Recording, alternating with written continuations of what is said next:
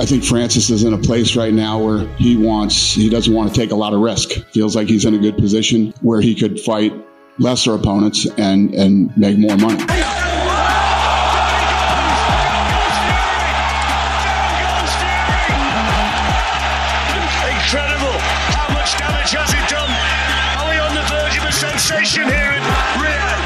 We're, we're going to release him from his contract. We're going to give up our right to match, and he can go wherever he wants and do whatever he wants.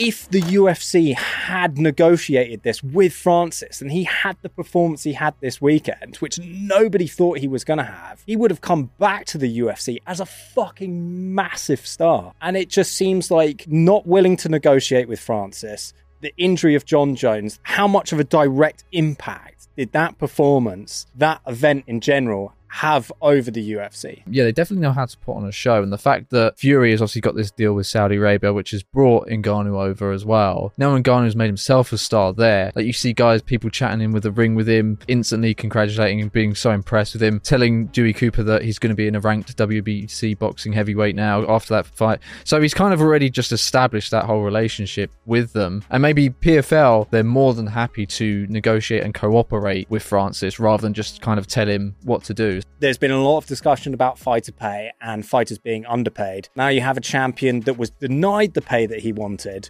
go over, make the type of money that he had against Tyson Fury, and also do the performance he had against Tyson Fury. And then you also have promotions like the PFL that are paying out million dollars at the end of the yeah, season. Yeah, but the thing is, the way I look at that, like obviously the UFC has investors, but it's like a, a self-serving business that promotes an event, sells tickets, makes money, pays fighters. Where over here you've got investors just pouring money in. So it's not really like a real economical sufficient system so you can't really compare you can compare the two because the ufc definitely don't pay as well as elsewhere but elsewhere has magical money that's coming in from oil But that's but that's what I'm saying. The the the attractiveness. Why would they sign with the UFC if they could go to the PFL, make their name alongside fighters like Francis Ngannou, alongside Jake Paul, who has made a massive name for himself, who has poured money into the PFL, who will fight in the PFL. Someone called out Jake Paul the other day for being one of the reasons Showtime is now not in boxing anymore because they put so much money behind it. Yeah, they, and yeah, and so obviously much. that that Jake Paul and Tyron Woodley two did only like sixty thousand buys or something,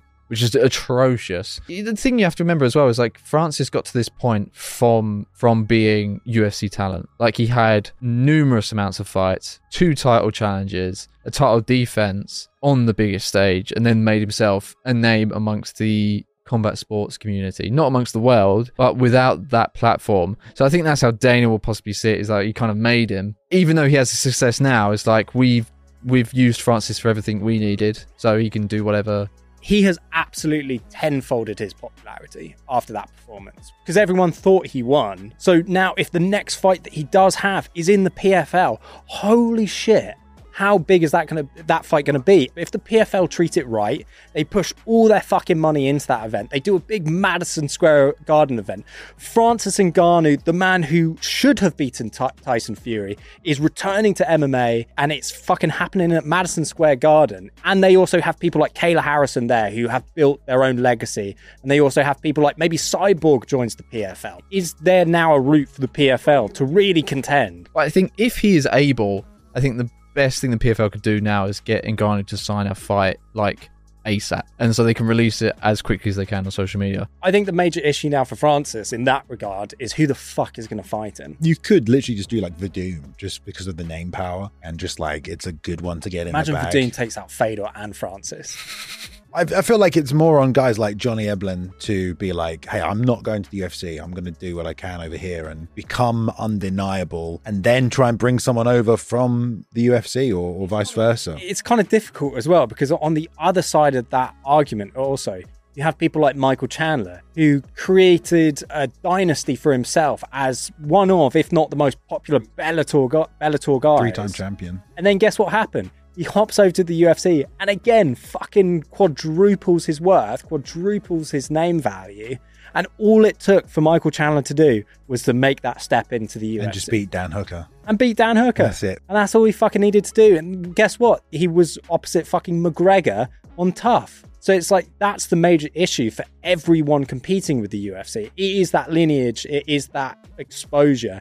It's that name value. And it's just like people like Chandler tried, but arguably as well, if it was five, six years earlier, Chandler could have been even bigger star, maybe. But maybe maybe that's it. Maybe that's also the answer. It's like it doesn't matter how much fucking money the Saudis throw at something like Francis versus Tyson. It doesn't matter how much money they throw into the PFL. It doesn't matter how many PFL events there are where they try to break the UFC. Maybe it is just the point where MMA is the UFC, and that will never be severed. It's also people love the UFC for the history. There is so much lineage and so much history within the UFC. I want to be in the division that BJ Penn held the belt, or Khabib held the belt, or you know Conor held both. You know, you want to be like that next name. You want to have the same belt as those guys. You want to, you know, be the best ever, be better than those people. Whereas if you go to someone like PFL and you're the greatest ever PFL athlete, you're just the one guy. The only thing I can see happening is you need someone to make it their destiny to beat Francis in the PFL. And it's like I've beaten the the lineal heavyweight UFC champion, and then other people want to beat that guy because he beat Ngannou. So it's like It's also down to the other champions in the UFC as well. You know, maybe there are champions in the other weight classes that look at what Francis have done and have been able to negotiate their way out of their contract with the UFC to get bigger money in the PFL and fight for, you know, a PFL championship. You know, potentially there is a future here where if we keep seeing big fights in Riyadh and we keep and we see PFL putting on bigger and bigger and bigger shows, is there a future where UFC champions are looking at what they have in front of them and go, do you know what? Maybe the grass is greener on the other side. You saw two former champions out there already with, you know, Israel and Usman. So And you had all these UFC legends out there as well. You know, you had this epic photo, and it's just like the fact that that wasn't rooted in, in a UFC event and rooted outside of the UFC. It's kind of interesting that they can pull that kind of star power and go, now this belongs to us. This belongs to Francis, and this belongs to potentially the PFL. Francis hasn't really been hugely a part of the PFL other than the announcement and then him being a part of the broadcast where he ultimately faced off with Jon Jones. And that was the big news that came out of that PFL weekend. Not necessarily the fights themselves, but oh shit, Ngannou just faced off with Jon Jones. Do you feel like the PFL could be at the level of peeling someone like Jon Jones away from the UFC? Come and fight Francis Ngannou? No, I don't think the- so, but I think that they would definitely be in. I think, especially any fighters that aren't maybe from the US, I think they're in a good position to take those guys away because they do are they do go to other places that the US that the UFC don't really go to that much at the moment. Like how mu- how many shows in Europe are the UFC doing? Like England and Barely any. barely any, really. Mm-hmm. Maybe like five, six a year. It's about fighters having a choice though, and at a certain point, the two choices are going to seem the same in terms of what they're offering. Because if the PFL can offer the same amount of money, and there are stars within the PFL who have